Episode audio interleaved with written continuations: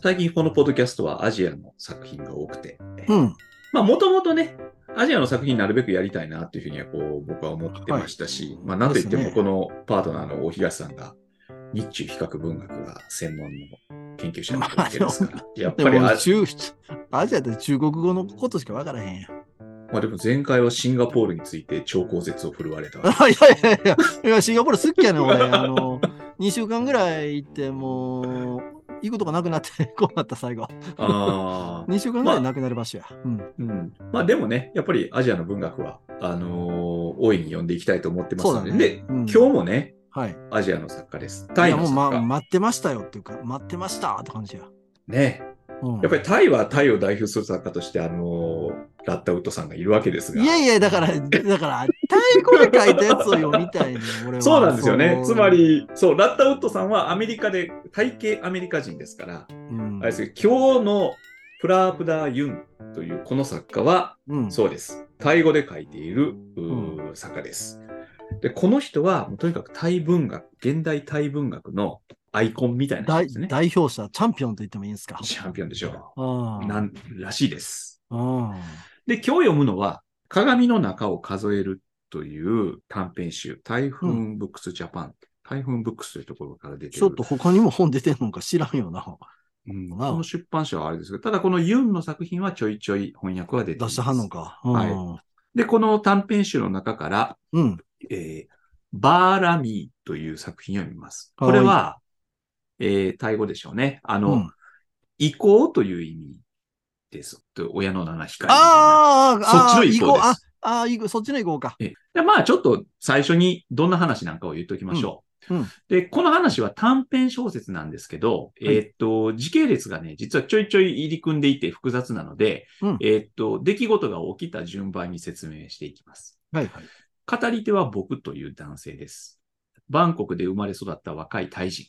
うんで、大学を卒業してしばらく働いて貯めたお金で、うん1998年の2月に、うん香港に旅行しますと。はい、返還されて間もない香港で。。あそうですすよね。ううんん。で、彼はまあ、あんまりタイのことが好きじゃないみたいで、そのうん香港で仕事を見つけたいと思って行ってるんですね。うんで、その香港のスターフェリーですね。これは有名なあの大陸側と香港とを結んでるあのフェリーですけど、はい。そのフェリーの船上でうん。一人のタイ人男性と出会う。うん。でこの彼はクンとまあ名乗るんですけれども、うんまあ、このクンという若い男とこの語り手は意気投合うんするんですが、実は彼はクンという名前じゃなくて、うんうん。プラープダーユンというのが本当の名前だという。要するにこの作家の名前、この作品の作者の名前と同じ名前なんですね。うんというかまあ作者なわけですよ。うんで、この語り手は、そのプラープダーユンという名前を聞いて、あ、君あれやんかと。タイの有名な新聞の創業者の息子やなと。それで、なあ、そんな有名やねんな。有名人なわけですよね。ああ、息子やな。うん。作者のプラープダーユンさんがまさにそうなんですけどあも、あまあその電気的実は事実通りで。ああ、実は。うん。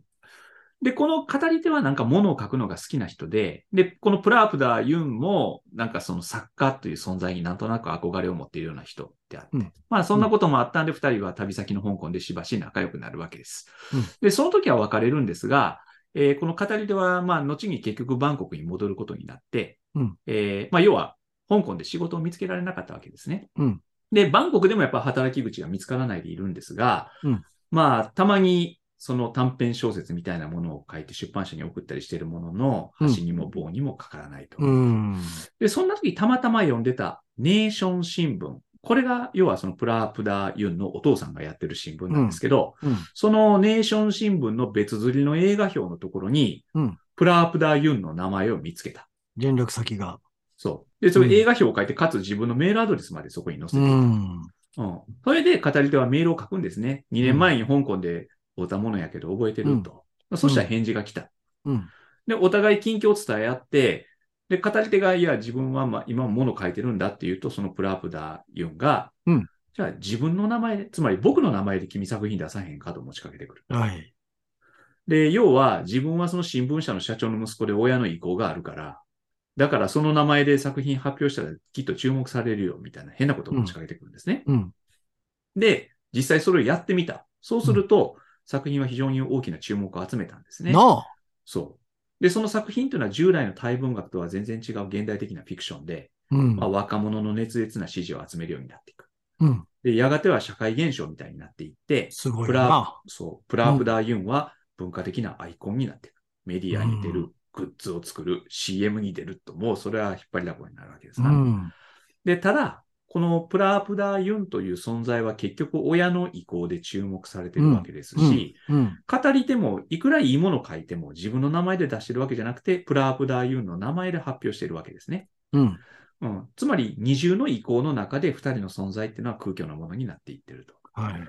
で、ある時そのプラープダーが語り手に対して、まあ、ちょっと真相をもう世の中に言おうかって、こう、うん打ち明けようかっていうふううんに持ちかける。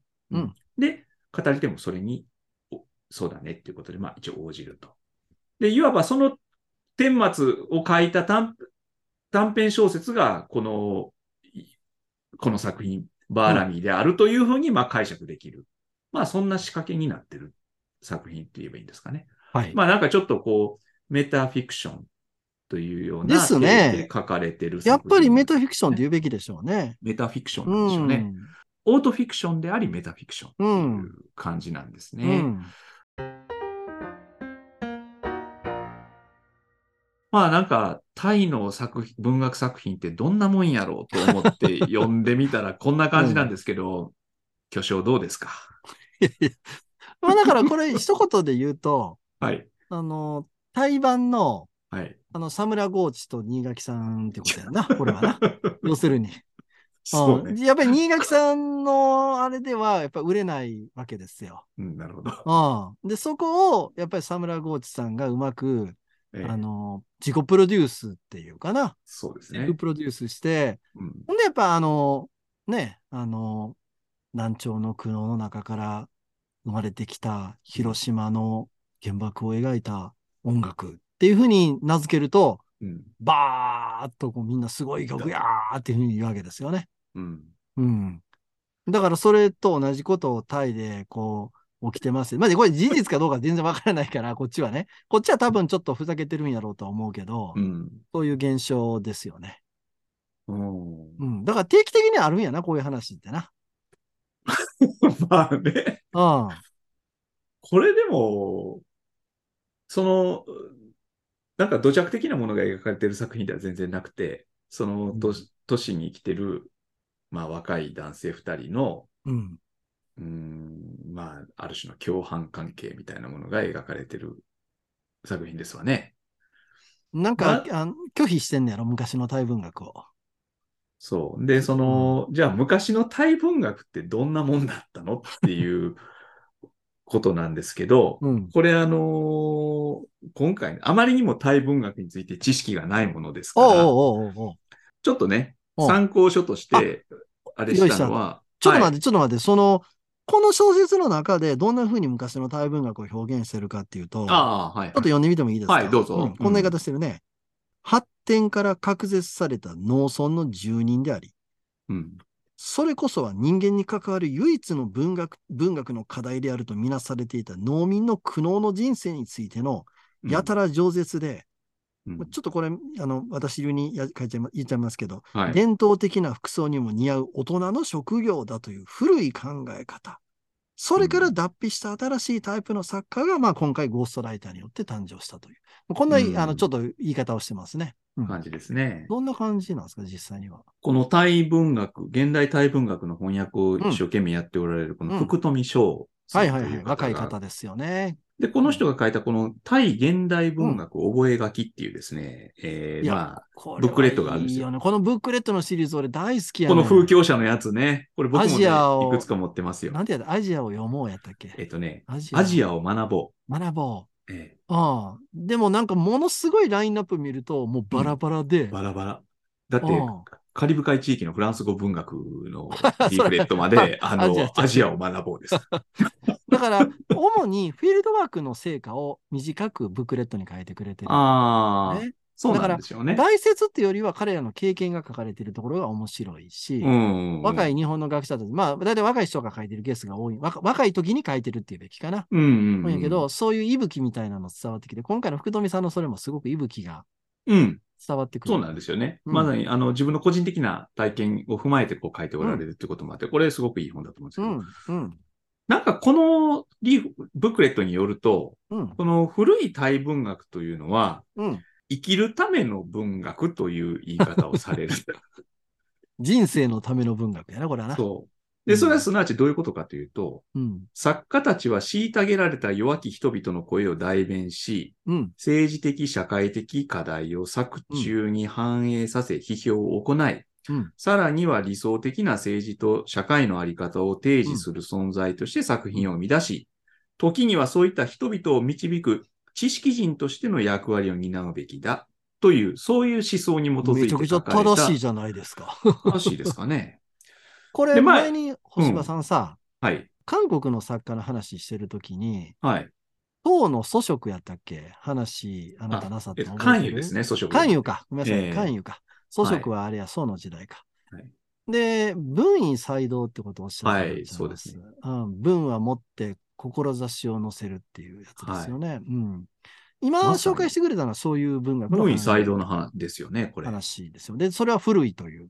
うん。うん。で、そういうのが古くて、そこから創造的な文学、創造的でクリエイティブの創造的ですけどね。うん。創造的な文学へのパラダイムの転換というものが、うん。タイ文学の世界では起きたんだと。うん。で、そのリアリズム一辺倒だったものから、うん。さまあ、象徴と実験、あるいは意識の流れというものが導入されて、うん。多様な文学作品が書かれるようになっていくと。うんで、このプラープダー・ユンさんは、まあそういう作家のうん。一人であろうということなんですが、うん。このプラープダー・ユンは1973年生まれですから、我々と世あ代が変わらあ、ない。もう全く同世代ですね。ですよねああで、アメリカに行って、うん向こうでなんかグラフィックデザインというか、まあアートみたいなものを学んで、うん。で、えーそれからタイに帰国して、えー小説を書いて、うんえーブレイクすると。うで、ん小説書いてるだけじゃなくて、脚本も書く、評論もする、グラフィッ大活クデ躍ザイナーも、要するに多彩な人なんですよね。音楽もやってるよううです。ん。うん。うん。タイの権威ある文学賞である東南アジア文学賞。これ東南アジア文学賞と言ってますけど、まあ実質タイの文学賞ですけれどあも。 ちょっとそれ、名前広くつけすぎじゃないかそう、まあそうなんですけどね。まあうんこれもお受賞しているうー人であるということなんですけど、うんまあこの小説が、まあ面白くないわけじゃないっていうか、うんあのこれ、これだけ読んでね、うん。まあ別に普通に読めるんです普け通ど、にもいるよな。うん。うん。うん。でもなんかこの、うん。いや結局僕なりに要約すると、うん。これはその自己実現欲求と承認欲求の物語はいはい。なんですね。はいで、まあ、こういうことってのは、うん。まあ、普遍的なテーマとして読めると思うんですけど、うん。これを読んだからといって、うん。タイがどういう社会であるかってことは全然わかんないですね。っそれはなんかそんな目的で書かれてへんって今言っとったんちゃうのていうことなんでしょうけど、うんうんうん、だからその、よくわかる話ではあるんだけれども、うん。なんかやっぱりその、ここで描かれてるバンコクっていうのもうん、非常になんか抽象化された都会っていう感じがするし、うん、うんで、作中人物が何か関連的なことに応能してるうん。内容と感じられると。うん。なんとなくは、あの話はよくわかるんですけれども、ちょっと既視感があるかああ、まあもちろんな。手法的にはもうよく使われる手法やもんな。な。うん、メタフ自ィ己、クショ自ン己って、いう自も己の言及の。うん。自そう己そうそう言及のメタフィクションだ自己から。言及のメタフィクションっていうのも、別に、そらそ今らや驚くものいではや、俺らそれはもう、だって日本だったらもう昭和の頃から書かれてるのは、これ、書くことについて書かれた小説っていうのはな。うん、ああ。だとしたらどこら辺をこう、読みどころとしていけばいいのかな。 な、このちょっとあれやろ、軽さが気に入らんわけやな。やっぱり俺ら、あの、合算、カノファーニーがいたいや時それあんなんと比較したらああれですけあ、ど、まあ、やっぱりああいうの読んできたら、なんかちょっとか軽いのみたいな。軽いのは軽いですよね。おー なんでしょうね。あのこーうはい、うんどうぞ。ちょっと最初にあの、香港舞台やんか、はい、そこのことちょっとだけ一言言うときはい、どうぞ。うんええあの、タイ人も香港好きやねんなってよく伝わって、まあ結構来てる人やっぱり多いと思いますね。うんうんうんうん観光客ね。あの、まあタイもやっぱり結構中産階級もすごく育ってるから、はまあい。だから日本にもいっぱいあの旅行にも来てはるわけやしうね、んうんうん。ほんで、ちょっと翻訳で気になるとこ、ちょっとだけこれだけ言うときたくて、はい。あの、洪水ベイの話が出てくるのよ。洪水ベイっていうね。これあの、ドラワンって中国語では書くんですけど、はい。まあ英語の名前の洪水ベイは我々普通言うんやけど、うん。あのー香港一の繁華街、香港島一の、香港島の繁華街ですね。はい。翻訳では、洪水湾岸の安宿ってなってて、うん。うん。洪水ベイで一つやからっていうのがちょ っと、まずき気になって、うん。はい。はい。で、あともう一個ですね、えービクトリアパークの頂上に佇んで、新鮮な空気あをあ。ですね床読み下ろして、これもあの、香港行った人がみんなが行く場所ですけど、うん、うん、そうですね。これはビクトリアピ眺ーピークやろうな。めがいいとこああ。ビクトリアパークっていうのは、まあ、ビクトリア公園ってのはまた別にあの。確かにねあるんだけど。うん。だかうん。うん。らなんかちょっとその細かいところもちょっとなんか気になちょる。いちょい引っかかるところなが。あああの、これはまあ役者の方のね、あの、有働誠治さんがこうやって訳して、この方がもう熱心に大文学訳してくれてるんでしょそうですね。うん。もう、有働明神と呼びたい ね。ああありがとうございます。あなたのおかげで僕この人が頑張ってるから。まあでも最近ははだからその福富さんも頑張ってらっしゃるわあ、けでそうそうそうそうそう。だからもうこういう方たちがもうほん、だから福富さんの本僕もちょっと読んだけど、うん。あれ読むとやっぱりもうみんなめっちゃ文学やってるやつおんねんな、タイにも。いるんですね。ワクワクだせけえへん、ど、でも、タイ人ってのはでもあれでしょこれに、この福富さんの本に書いてあったのか、どっかで彼が書いてたのか忘れましたけど、うん、タイ人は平均して年間に7行しか本を読まないって いうんです。 7行と。いや、 7行あのね、タイ行かれたことあるって言ってたんちゃうはい、ありますよ。え本屋さんとか本読んでる人見かけた。え。いやー、記憶にないですね。それ注目せえへんかった。僕はもう最初着いた時からそれ気になって、あ、本屋を探してた。本屋とあと本読んでる人を見てて、うん。全然おら へん。全然おらへん。だから、えええ、うんこれ大丈夫って、ちょっとその、かなり経済的にも成長してるわけやんか。うん。ほんなら文学っていうのは、まあ文学っていうか、こう読むものって娯楽の一つやん。うん。だから、ええって、ベトナムは結構本屋さんあってんよ。経経済的には全然そっちの方がまだまだなわけやけど、本屋さん結構あって。うんだから、もう、え大丈夫かもだけど、この福富さんのやつ読んだらな、うん。うん。なんかあの、失礼な、あの、人外になんか言われるって腹立ってるやろ。あの、え、大文学やってるの、それいいね、楽でって。100冊読みゃいいんでしょ ?100 冊読んだら全部語れちゃうんでしょみたいな。うんほんで、福富さんがもう、その時は言い返せへんかって悔しかったみたいなこと書いてあるやんうか。うん。ん。っ実際にはもっともっと読むものあるわけやろていうことですよね。で、彼が現地の書店のし店員とか、作家やってるやつとか、編集者とかと一緒になっておしゃべりしとったらもう話全然ついていけへんって、もうようん読んでる量が全然違うか違ら。うっていうこの気ね持。ちはすっごい俺よくわかるわ。もあうあ。中国語の世界ってもうもう全然やっぱもう読むのが追いつかへんから。あうん。でも外国人は思ってくれるから、ちょっと読んでる本の話したら、おお、お前よう読んどるのみたいなこと言ってくれるけどあ。、んそれはうもう外国人やから特別扱いしてくれてるだけでん。、あ、もう、本気でやられたらついていけないっていう。全然ついていけへん、そんなもん。あそあ。らもう、読んでる量も全然ちゃうやん、そんなん。うん。だから、そういう人たちが、そういう文学バカみたいな連中が、うん。タイにもやっぱおんねんな、思って嬉しくない。だとしたら、やっぱり、どっかで本を買ってるわけだし、うん、どっかで読んでるわけでしょうん。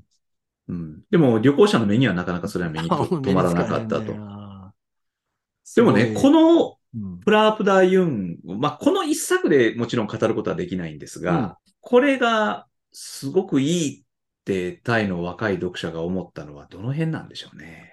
ちょっと意地悪な言い方をするとう、ん。やっぱりさっき、この小説の中で批判、やり玉に挙げられてたみたいな伝統的な文学に、うん。全然やっぱり若者たちの目はいかないっていうことでしょっうていねう。ことなのか。うんで、逆、にやっぱこれが出てきてくれたおかげで、ようやく自分たちの声を代弁してくれるような人が出てきたっていう。うん。うん、かだから、やっぱり文学っていろんな役割を担ってて、一つはやっぱりそれはマイノリティの声をすくい上げるっていうのはすごく大事な仕事だと僕は思ってるけど、ら、うん。そこにメッセージ込めてくるっていうのは文学のすごく大事なやるべき仕事。うんだけ、ど、同時に自分たちが等身大で感じてるようなことを話題にしてくるっていうのも文学の大事な効果なんじゃないうん。僕らがそれをすごく好むかどうかはちょっと別として、そういうものを喜ぶっていうのがあっても全然良くない。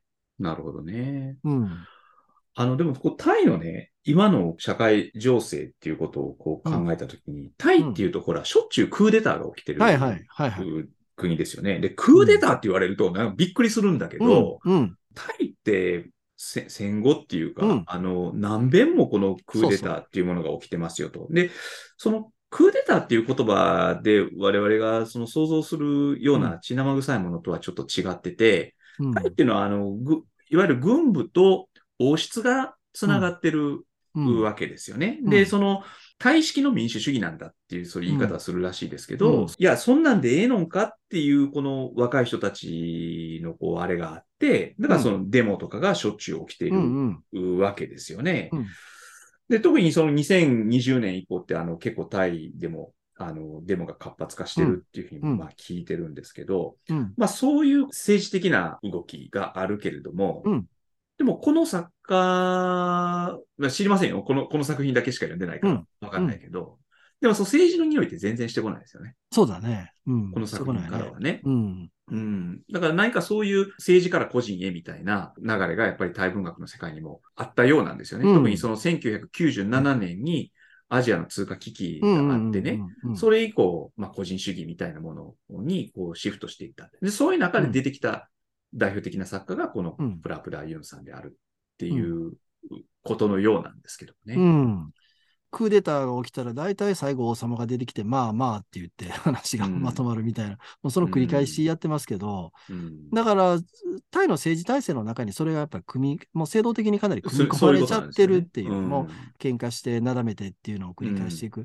まあだから一種のそれでガス抜きみたいなこともしてるんだろうなと思いますよね。うんでうん私も全然タイの社会がどういう社会なのか知らないんだけど、やっぱり貧富の格差相当あったんじゃないかな。うんあと、バンコクと地方都市の格差っていうのもはい相当そ大うですきねい。うんうん民族的な、あの、多様性っていうのは、ちょっと僕分からへんねんけど、うんあの、中国系もともとすごく多いんですよね。特に中国の南の長州から来てる人たちって。ああうんだけど、同化していくんですよね。タイってすごく同化する。うんつまり、華僑っていう存在があんまり、こう、ゆあの、華僑なんだけど実際には。で、ネットうんネットワークもあって、す金持ちやねんけど、うんでも、基本的にはタイ語を喋ってる。中国語じゃなくてタイ語を普段喋ってる。うんうんだからね、あの、ヤオラワーっていう、タイにヤオラワーっていうとこがあんねんけど、うんうん、ファランボン駅っていうのやから、あの中央駅の近くやねんけど、うんそこはあの中華街なんですよ。うんうん、で、僕そこ行って、こう、ああ、おもろいとこ来たなと思ってね、あの、うんヤムチャとかしてね。ええで、本屋さんはあるやろと思ったら、もう本屋さんあったんですよ。うんで、そこで中国語の本結構あったから、それバーっと買ってきたりしてんけど、うんでも、なんかすごく中国語の看板とかがバーっと出てて、ああ、中華街来た、中国語喋ってもみんなバッチリ通じる、オッケーオッケーみたいな感じが思ったら、そこまでじゃなかったよな。ほうもっとなんか体化されてたな。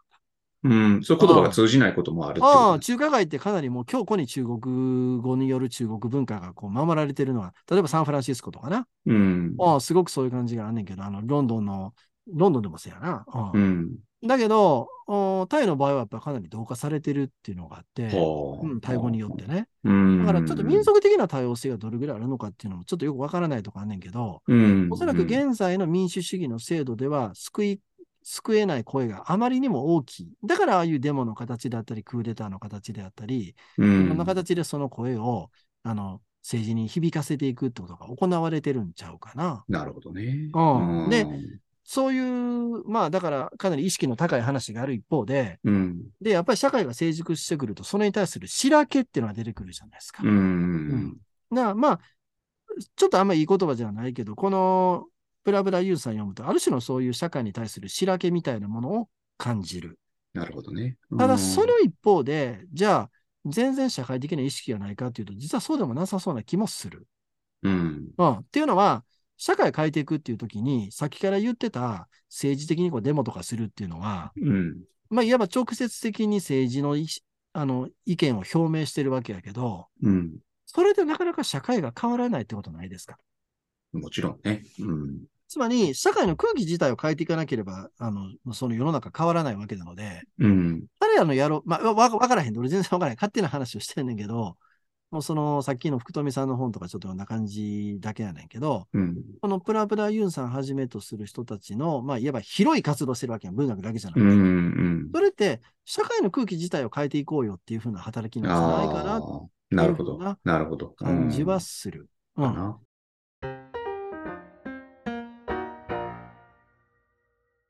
そこでちょっと、あの、結びつけてね、この作品にもう一回ちょっと戻ろうと思うんですけど、うん。これね、このめ自己言及するメタフィクション、プラープダ・ユンという人が作中に出てきて、うん。で、この人が、いや、実は自分の作品ってゴーストライティングで作られてるもんなんですうんようんっていうことを言う話ですよね。うんなんでそんな話書いたのっていうふうに、やっぱり思うんですよね。うん実際の、現実の作者のこのプラープダ・ユンさんは、うん。社会的に認められてる人間なわけですね。うん。で、なのに、この作品で、このプラープダ・ユンという作家に対する社会的承認っていうのは偽りであるっていう物語をこれ書いてると。はいはい。うん。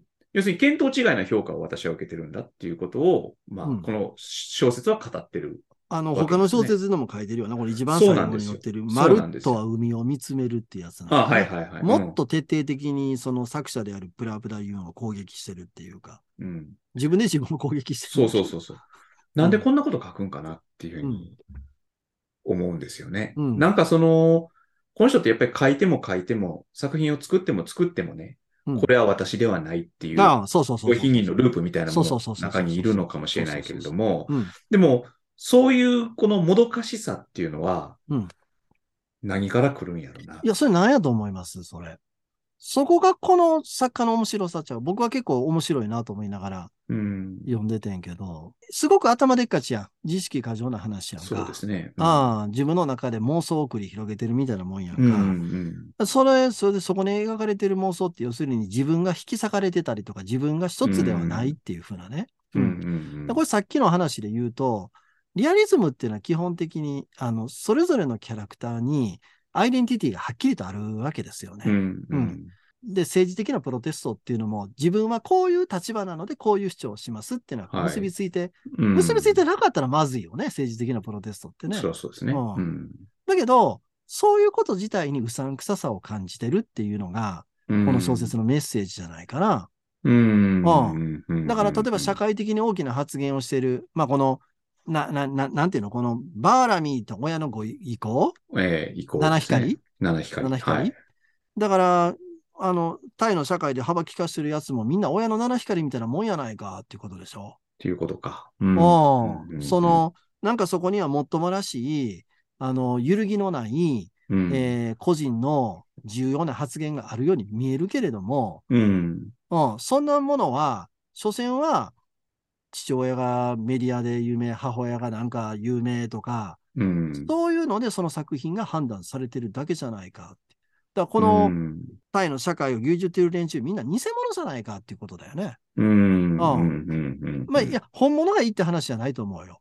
ほ本物であるべきだとかそういう話じゃないと思うんやけど、うんうん。少なくとも化けの皮一一枚剥いだら、うん。どいつもこいつも中身で勝負なんかしてないよねっていうね。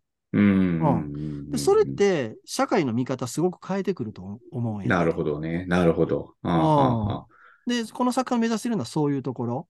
うんうん。でそうう、んで本音で喋ろうっていうことでもないと思うんやけど、うん。うん。なんかもっともらしい顔でしかつめらしく大事なことを話してるみたいな連中こそ、うん。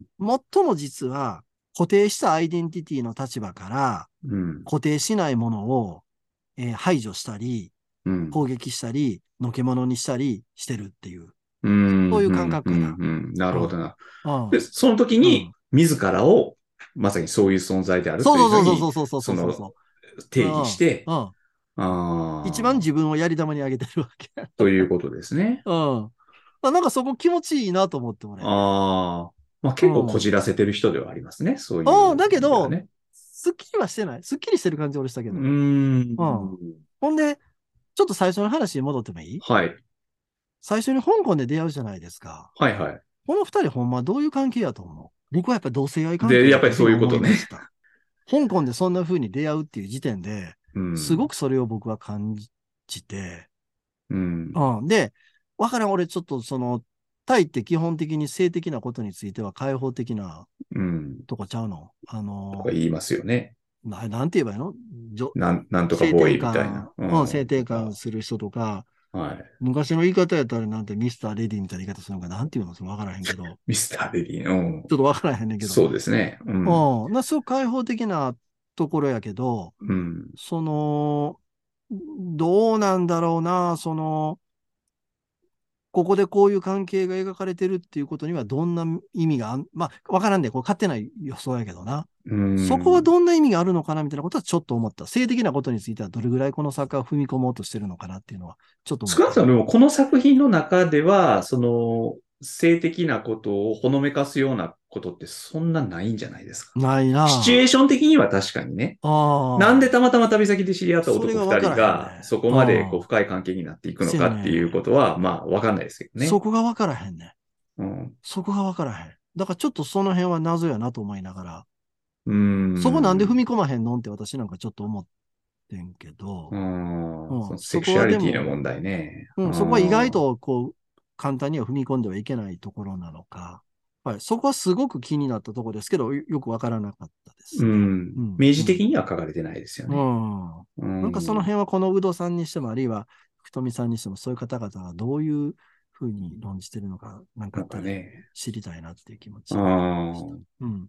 この作家、多分いろいろ面白いことをやってる人なんでしょうけど、うんうんこの一作では少し捉えどころがなかったですね。そうだね。あと、思うのは、じゃあ同じようなタイプの作家どうなんかっていうのをちょっと、他の作家はどうなんだっていうのをね、そうですね。まあ、同時代で書いてるやつで、うんどんな感じで書いてきてるのか知りた い。。あとやっぱり生きるための文学もちょっと読んでみる必要があるじゃないですかまあそれはちょっと予想きついやろ。な、きっと。そんなや我つばっ々かり我々外国人が読むと。大体あ生のきるための文学。 60年代、70年代で日本で訳されてるのって、大体そういう文学、まあ80年代もそうかな。うんああ、でも、あの、まだええと思うで、中国とかベトナムとかやと、もう社会主義リアリズムがそこに加わるから、きっつい で。ほんまきっついで、どれ読んでも同じに思えるもんね。それに比かべたら多分タイは、でもタイのもう左翼の作家たちがいっぱいいたはずで、うん多分文学の世界牛耳ってたのは左翼作家やと思うね。勝手な予想やで。うんうん、やろうと思う。だからそれに対して激しく、怒りではないけど、もうあんなのやめようよっていうのはよく気持ちはわかるよね。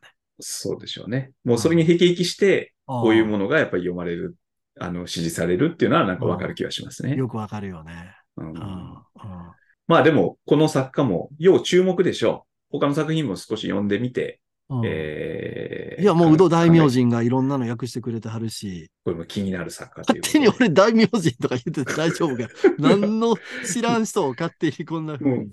ちなみにね、まあでこのも早稲田のう、うど大名人は、これ、お東さんが教えてくれましたけど、このインターネット上で読めますね。このタイ文学は日本でどのように紹介されてきたかっていう、あの、短あいの、テキストがあって、東南アジア文学っていう雑誌ですよね。はい。それええがオンラインで公開されてて、うん。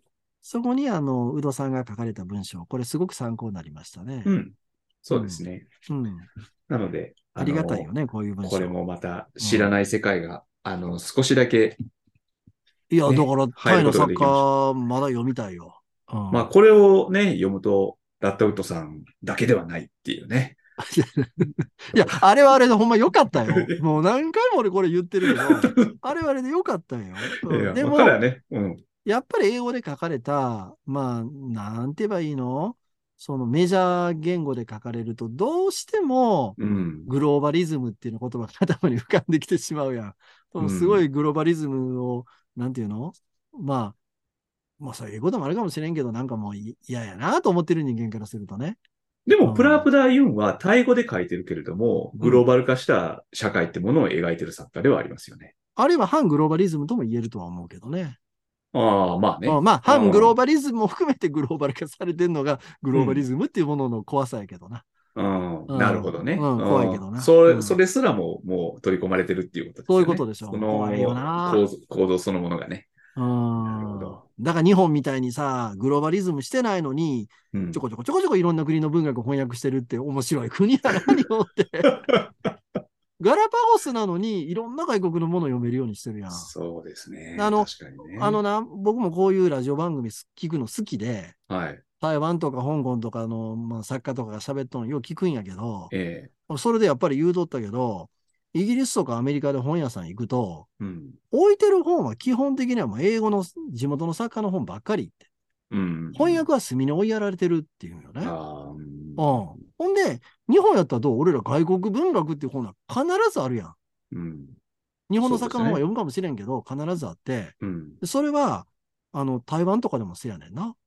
あうん、あ。香港とかもせやし。翻訳文学っていうコーナーが。ああ、まあ翻訳文学、うん、なんて書いてたかちょっともう覚えてないけど、海外文学だったかなんだか。だからそれは、まあ、日本っていう国なんかも、ほんまにガラカパカボスガラパゴスかって思ったら、うん。もうこう細々と談談者みたいなとこが頑張ってるわけやん。先も週うのねありがとうね、談談者っていう感じやん。 そうですね。うん。うんいや、だ面から、白い、面白い国やうんわ。やっぱり、あの、いくらでもこう、掘っていける世界ではありますね。まあ、怖いタねイ文学もちょっとチェックしていきましょ行きましょう。はい。う。うん。という、このね、最近、前前回は、で最近、まあ、メキシコ、パレスチナ、シンガポール、タイと来て、うん。で、来週なんですけど、うん。なんでこの作品がっていうね、お東さんえちょっとごめんのチョイスで、次回は、永遠の名作を読もうっていう。 なんでこれ今読むんか。なんですもかう何読もうかなって考えててで昔から名前知ってるけど読んだことない小説ってある よなってほんならこのトーマス・マンっていう人は、はいうん、このベニスにあいや今回はベネチアニシスっていう役なんですよね、えこれ読んだことないしまあね長編言うても短いやん かえ。はい。中編ぐらいや。やんうん。一回読んでみようかっていうこの今になってこのベニスにシスに付き合わされる私の、いやいやいやいやいやそんない名作やな だって永遠の名作よこれはやこれねベニスにまあ今回新訳のベネツィアにシスという、あのこの公文社のあの古典新訳文庫はいの岸三訳で読むわけですけど、はいはベニスにシスはね僕は高校生かなんかの時読んだうん記憶があります、その時はなんか印象深かった作品ではありますね映画と映画とどっちが先なんですかえっ、とね、本を先読んだと思いまああ。す。ちなみに映画を大東さん見たことあります映か画見たことあるんですよ。ビスコンティのね。ああ、まあでも大昔やね。大昔に見た。はいはいあはあああだから、あの印象は強いよね、結局。だから、まあね作曲、作曲家やと思って。 い。あ、マーラー。もう、まあ、ね完全にマーラーになっちゃってるよ。こああ、れはいいと思います。こう人い類う、の知的遺産というべき。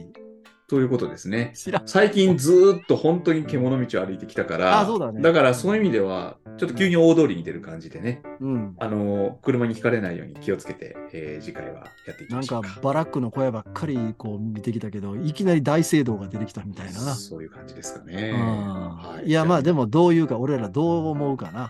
まあ僕はね、おおお思った通り言わんと意味ないからな、俺らな。そう。で、ちなみに僕はね、このポッドキャストでは、あのーうんなんていうんですか、あのー文学の世界の巨匠には、もう、あの、忖度なしでいくっていうのが、もう、そうそうそうあそのうそうそうそう。ええやってますから、俺ら誰に対しても忖度なんかないわ。どんなやつでもかかってこいっていう。みたいな ね。ああ、いやまあかかってこいってもう、おおお前、お前らが。誰やね んみたいなどどの程度のもんやっていう。ね。はいじゃあ、次回、ベネツィアにシス、はいで、えー皆さん、またお会いしましょう。はい、ありがとうございました。